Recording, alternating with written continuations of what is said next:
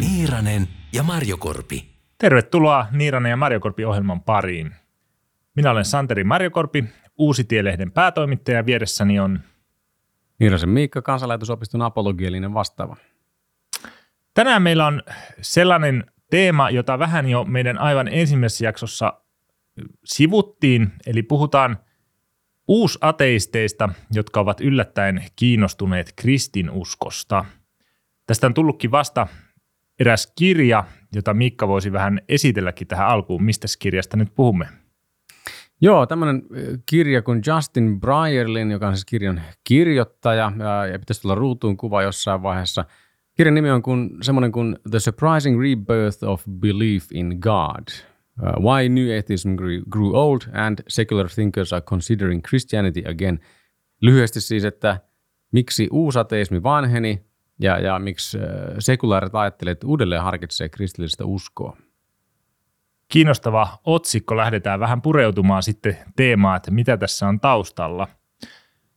Voitaisiin lähteä liikkeelle varmaan itse uusateismin käsitteestä. Mitä se oikein oli? No uusateismi oli, ei enää uutta vaan, mutta aikanaan oli kyllä uutta.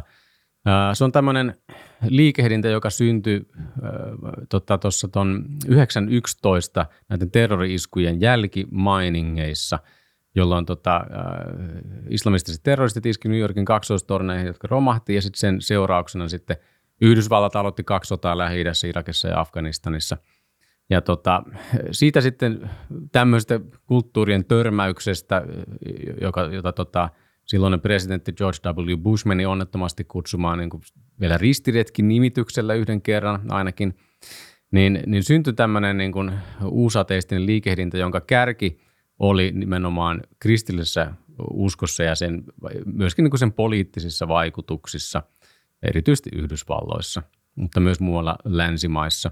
Ja, ja he kritisoi noin uskontoja noin yleisesti, mutta oli kyllä selvää, että kristinusko heillä erityisesti oli, oli tähtäimessä, vaikka islamiakaan ei, ei säästelty. Erityisesti Christopher Hitchens taisi olla erittäin niin kuin islamkriittinen ja kannatti itse asiassa Irakin sotaa aika niin kuin näistä muista poiketen ketäs nämä muut on, kun tässä jo Hitchens mainittiin, niin ketkä on näitä uusaateisteja, heidän kuuluisimpia edustajia? Joo, he, heitä oli tietysti monia, mutta ehkä varmaan tämmöinen niin kuuluisin nelikko olisi tämmöinen ikään kuin eh, ilmestyskirjan ratsumiesten mukaan nimetty, nimetyt neljä ratsastajaa, eli Richard Dawkins, jolta on suomennettu Jumalharha-kirja, se oli se kuuluisin näistä kirjoista. Sitten Christopher Hitchens, jolla myös on suomennettu tämä Jumala ei ole suuri kirja – Molemmat on näistä itsekin lukenut. Sitten Daniel Dennett, Lumous murtuu ja Sam Harris, Letter, Letter to a Christian Nation. En ole ihan varma, onko se suomennettu. Voi olla, että on, on myöskin, mutta erityisesti Amerikan kontekstiin kirjoitettu. Mutta tämmöiset kaverit, jotka edelleen vaikuttaa siis julkisessa keskustelussa joka tapauksessa, vaikkakin pienentyneellä megafonilla voisi näin sanoa. Miten heidän ajattelua voisi kuvata tolleen lyhyesti? Tai mi, mi, mikä siinä on se kritiikin substanssi sitten? No ehkä sitä voisi kuvata just sillä tavalla, että se substanssihan on varsin kevyt. Ja, ja tämä oli siis aika monen niin kuin, ää, kristityn vastineiden kirjoittajien niin kuin, perus, perusväittämä oli tämä, että siis uusateismi oli, oli todella kevyttä. Ja itse asiassa tota, Jari Jolkkonen Suomessa, Kuopion piispa, kirjoitti nimenomaan sellaisen kirjan nimeltään Ikävä vanhoja ateisteja, mikä hyvin niin kuin summaa sen ihan maailmanlaajan – tuota, ää, asenteen, eli siis uusateistin ateistin tämmöinen filosofinen panos oli niin kuin todella köykäinen. Ja kyllä sen huomaa, jos vähänkään on niin kuin teologisista asioista perillä ja lukee vaikka Jumalaharhaa, niin siellä on ihan alkeellisia virheitä niin kuin monin paikoin. Siellä lainataan Lutheria ties mistä lähteistä, jota ei enää ole olemassakaan internetissä ja hebrealaiskirjettä väitetään Paavalin kirjoittamaksi ihan niin tuosta noin vaan, vaikka kirjoittaja ei mainita ja jotain tämmöisiä niin kuin siis – mutta myöskin ne, niin kuin ne itse argumentit, jossa niin pyrittiin osoittamaan, että Jumalaa ei hyvin todennäköisesti ole olemassa, niin, niin ne on niin kuin pilkottu palasiksi e, e, eri uskonnonfilosofien toimesta erityisesti. Tämä niin ilmiönä, tämä oli vähän niin kuin, jotkut sanoivat, että oli suoranainen, suoranainen Jumalan lahja kirkolle, koska tämä aloitti tämmöisen apologian muoti-ilmiön, mistä itsekin voin sanoa, että olen saanut paljon – Ja, ja tota, vähän itsekin olin kyllä jo apologeettisesti harrastunut, mutta se ikään kuin herätteli uudelleen vielä tämä uusateismi-ilmiö, kun se Suomeen sitten myös rantautui. Ja varmaan maailmankatsomuksesti voi sanoa, että nämä uusateistit oli aika paljon semmoisia valistuksen perinteestä ammentavia, jotka pyrkii hyvin materialistiseen ja rationalistiseen maailmankuvaan, että, että se oli ju, juuri se luonnontiede, minkä alueella sitten toimittiin. Joo, nimenomaan, että jos, jos jotakin substanssia sieltä lähtee hakemaan, niin se ehdottomasti se oli niin, että, että karkeasti, että tiede, luonnontiede erityisesti on ateismin puolella uskontoja vastaan. Se oli niin kuin se, ehkä se aivan ytimessä oleva – oleva väite, mihin sitten Brierli itse asiassa tässä kirjassa myös tarttuu niin mielestäni varsin tehokkaasti, mutta se oli, se oli varmaan tällainen niin kuin se, se, se pääasiallinen ponnahduslauta. Tiede, tiede viittaa ateismiin on heidän niin kuin väitteensä. Mitä kohtia kristiuskossa erityisesti sitten kritisoitiin? Tuota, minkälaisia asioita nosti kristiuskosta esiin?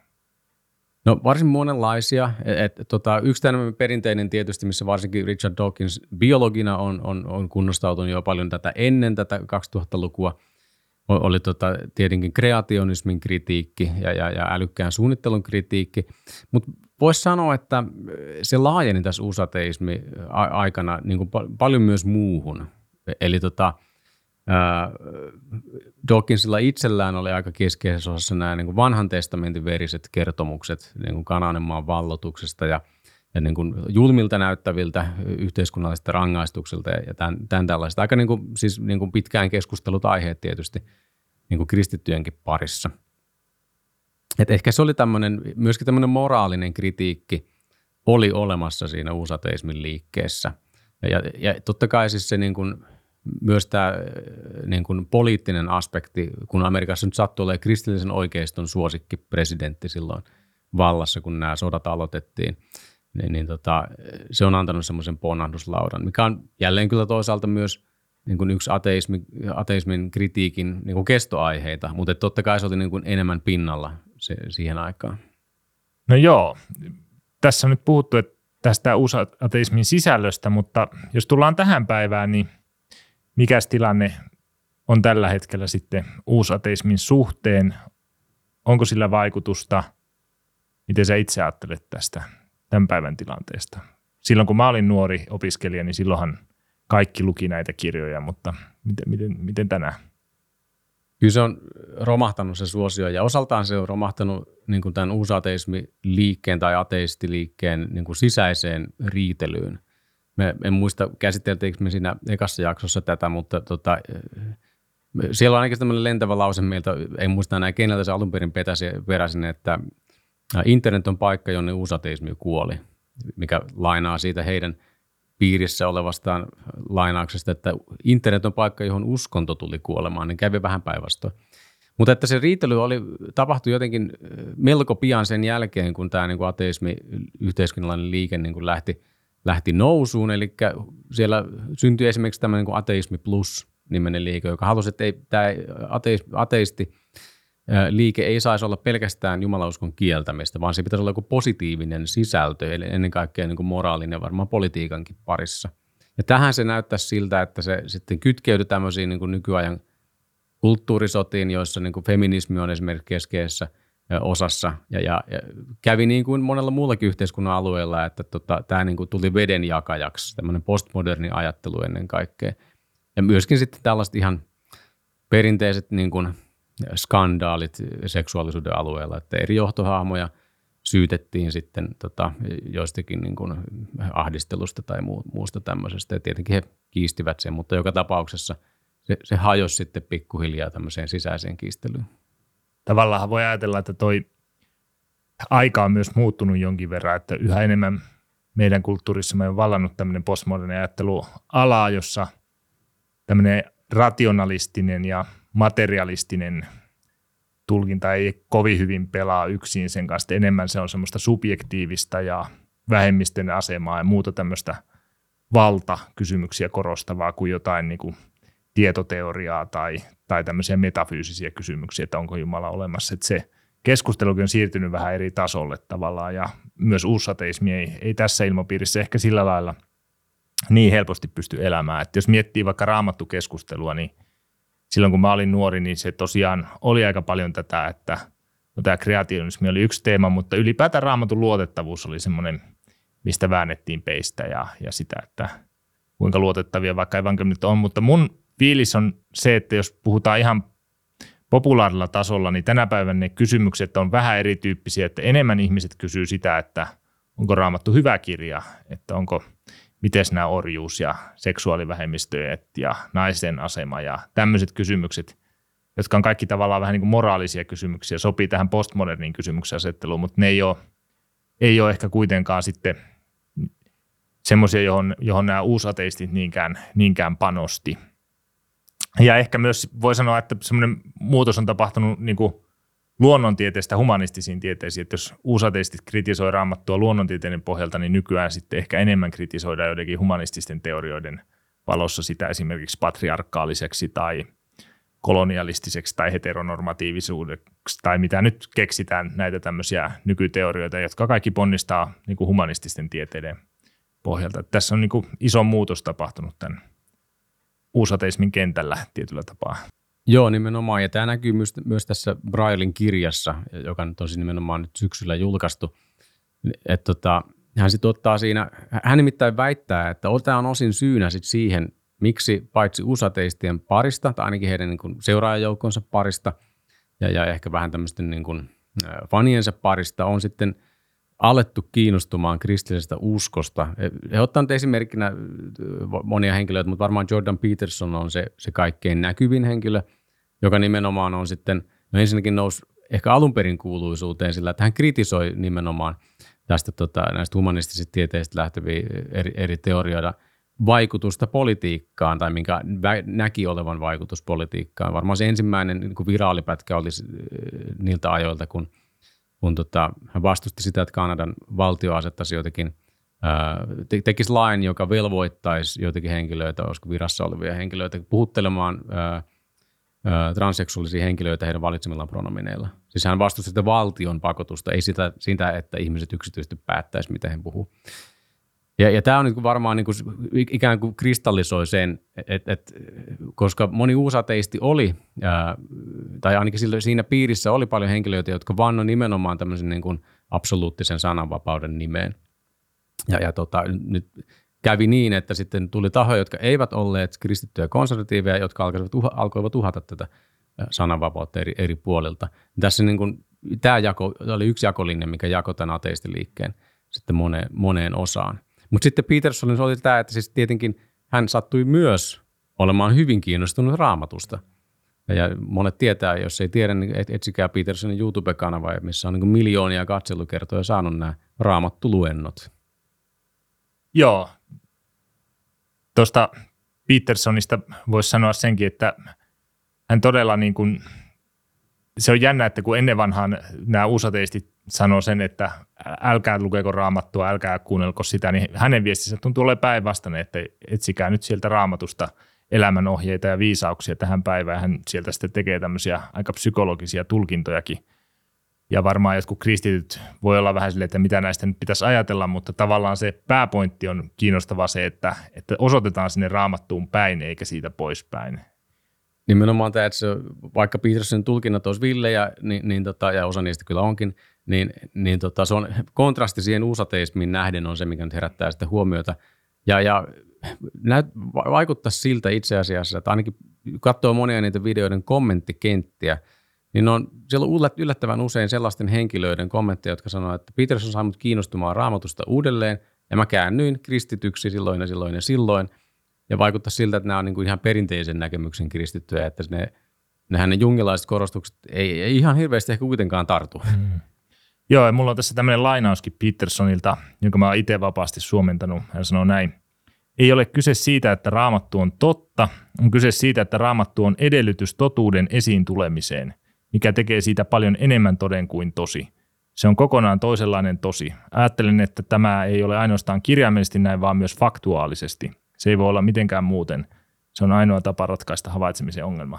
No, lainaus on vähän monimutkainen ja monitulkintainen, mutta pääpointti varmaan siinä, että – että tavallaan me on tämmöisessä nykykulttuurissa menetetty semmoinen merkitys ja mielekkyys kokonaan ja tarvitaan semmoista jotain niin kuin vielä enemmän totta kuin tosi, johon niin kuin kaikki, kaikki kiinnitetään ja, ja raamattut voi tarjota semmoisen, semmoisen kohdan. Ja niin kuin Peterson – on niin tämmöisiä näkökulmia tuonut esiin raikkaalla tavalla, mitä, mikä on ihan uutta tavallaan tässä keskusteluilmapiirissä meidän keskellämme.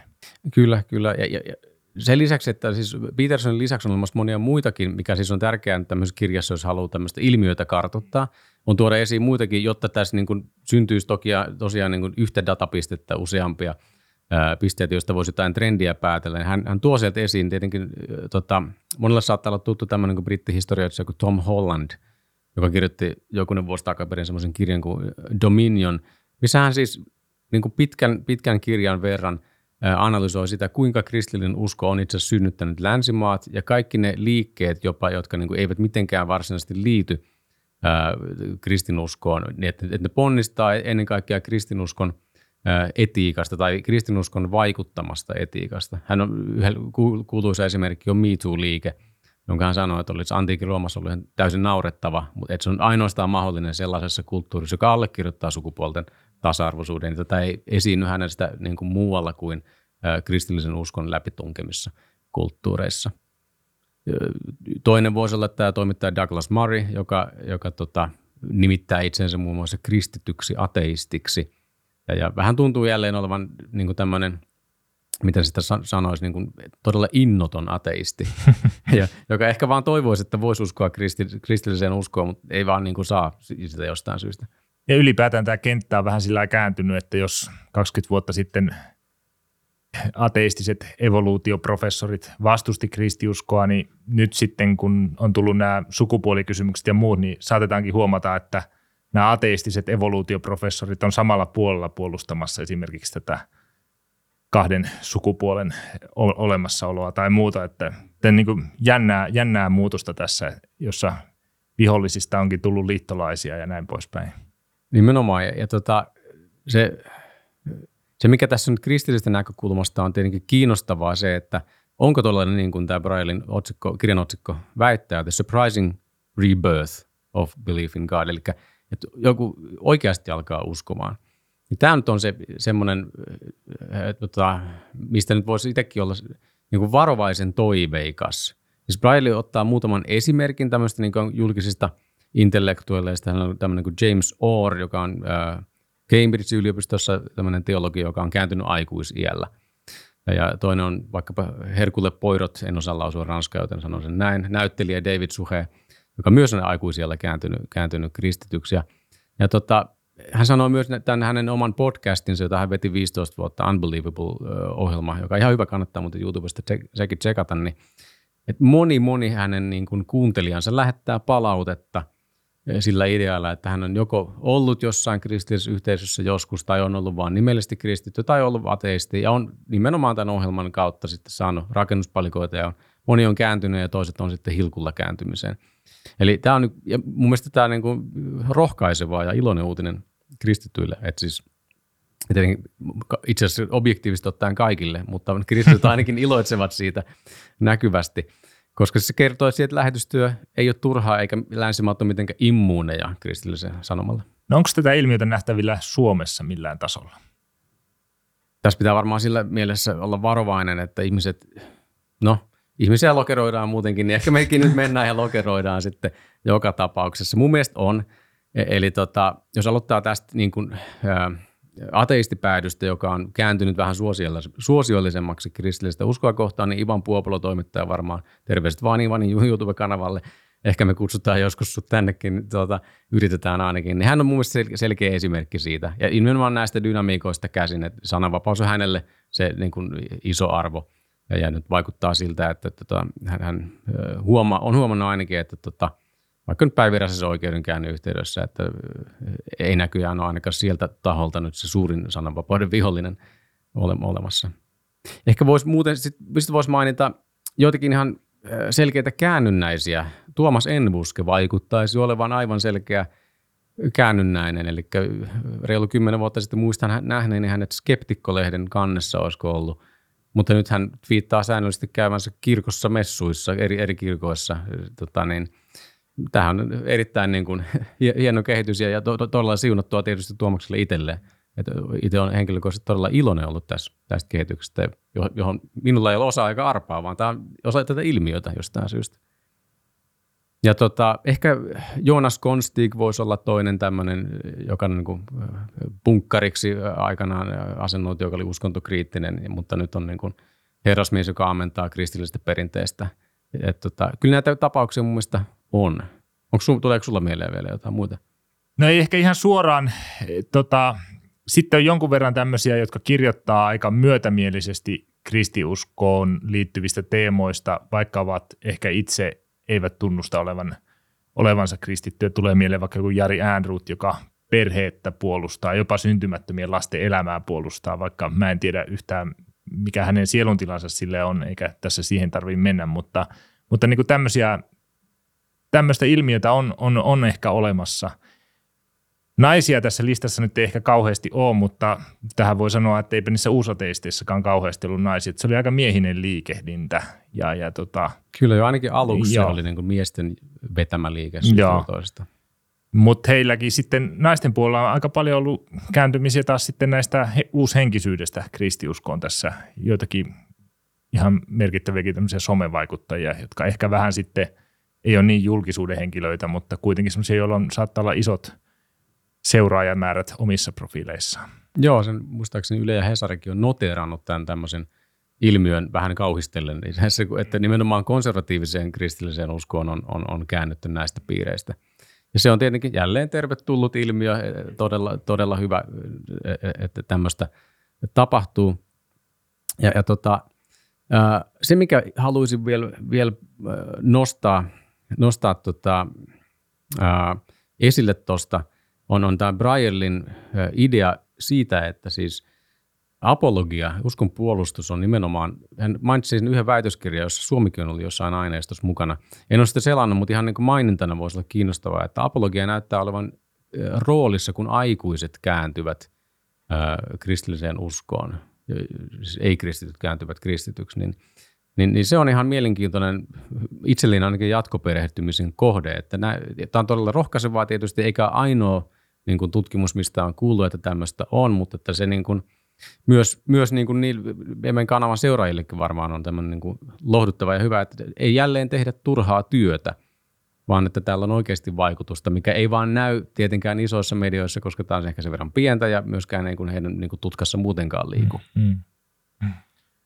Niin, mikä siinä apologiassa on se, mikä erityisesti sitten toimii Vaikea sanoa. Ehkä siinäkin on toisaalta myös se, äh, usaten van, vanavedessä varmaan apologia oli jonkin verran miesvaltaista. Se on niin kuin myönnettävä, vaikka se erikseen sitä pyri olemaan. Mutta mut se käytännössä kuitenkin oli sitä. Ja, ja se olisi varmaan lisätutkimisen paikka, mikä siinä on niin kuin, niin kuin vetoavaa, mutta nyt esimerkiksi eilen juuri taisi tulla niin kuin uutisiin – tutkimusta. Hanna Salomäki oli tehnyt tämmöistä tutkimusta suomalaisista nuorista miehistä tai ylipäänsä, ylipäänsä suomalaisista ja havainnut, että nimenomaan nuoret miehet on, on niin kuin, ä, kristillisille arvoille ja uskomuksille suosiollisempia. Ja menneisyydessä ollaan havaittu, että muutama vuosi takaperin, että he uskovat myös Jumalaan niin kuin muita ikäluokkia enemmän, mikä on mielenkiintoista. Ja jälleen erittäin kiinnostava kysymys olisi, että onko Suomessa ollut apologialla jokin merkitys näillä. En ole vielä törmännyt tämmöiseen tutkimukseen, mutta haluaisin törmätä. No niin, tässä meille jää tuleviinkin jaksoihin pohdittavaa ja, ja kiinnostavia kehityskulkuja siis on tiedossa niin maailmalla kuin Suomessa tässä kristiuskon suhteen.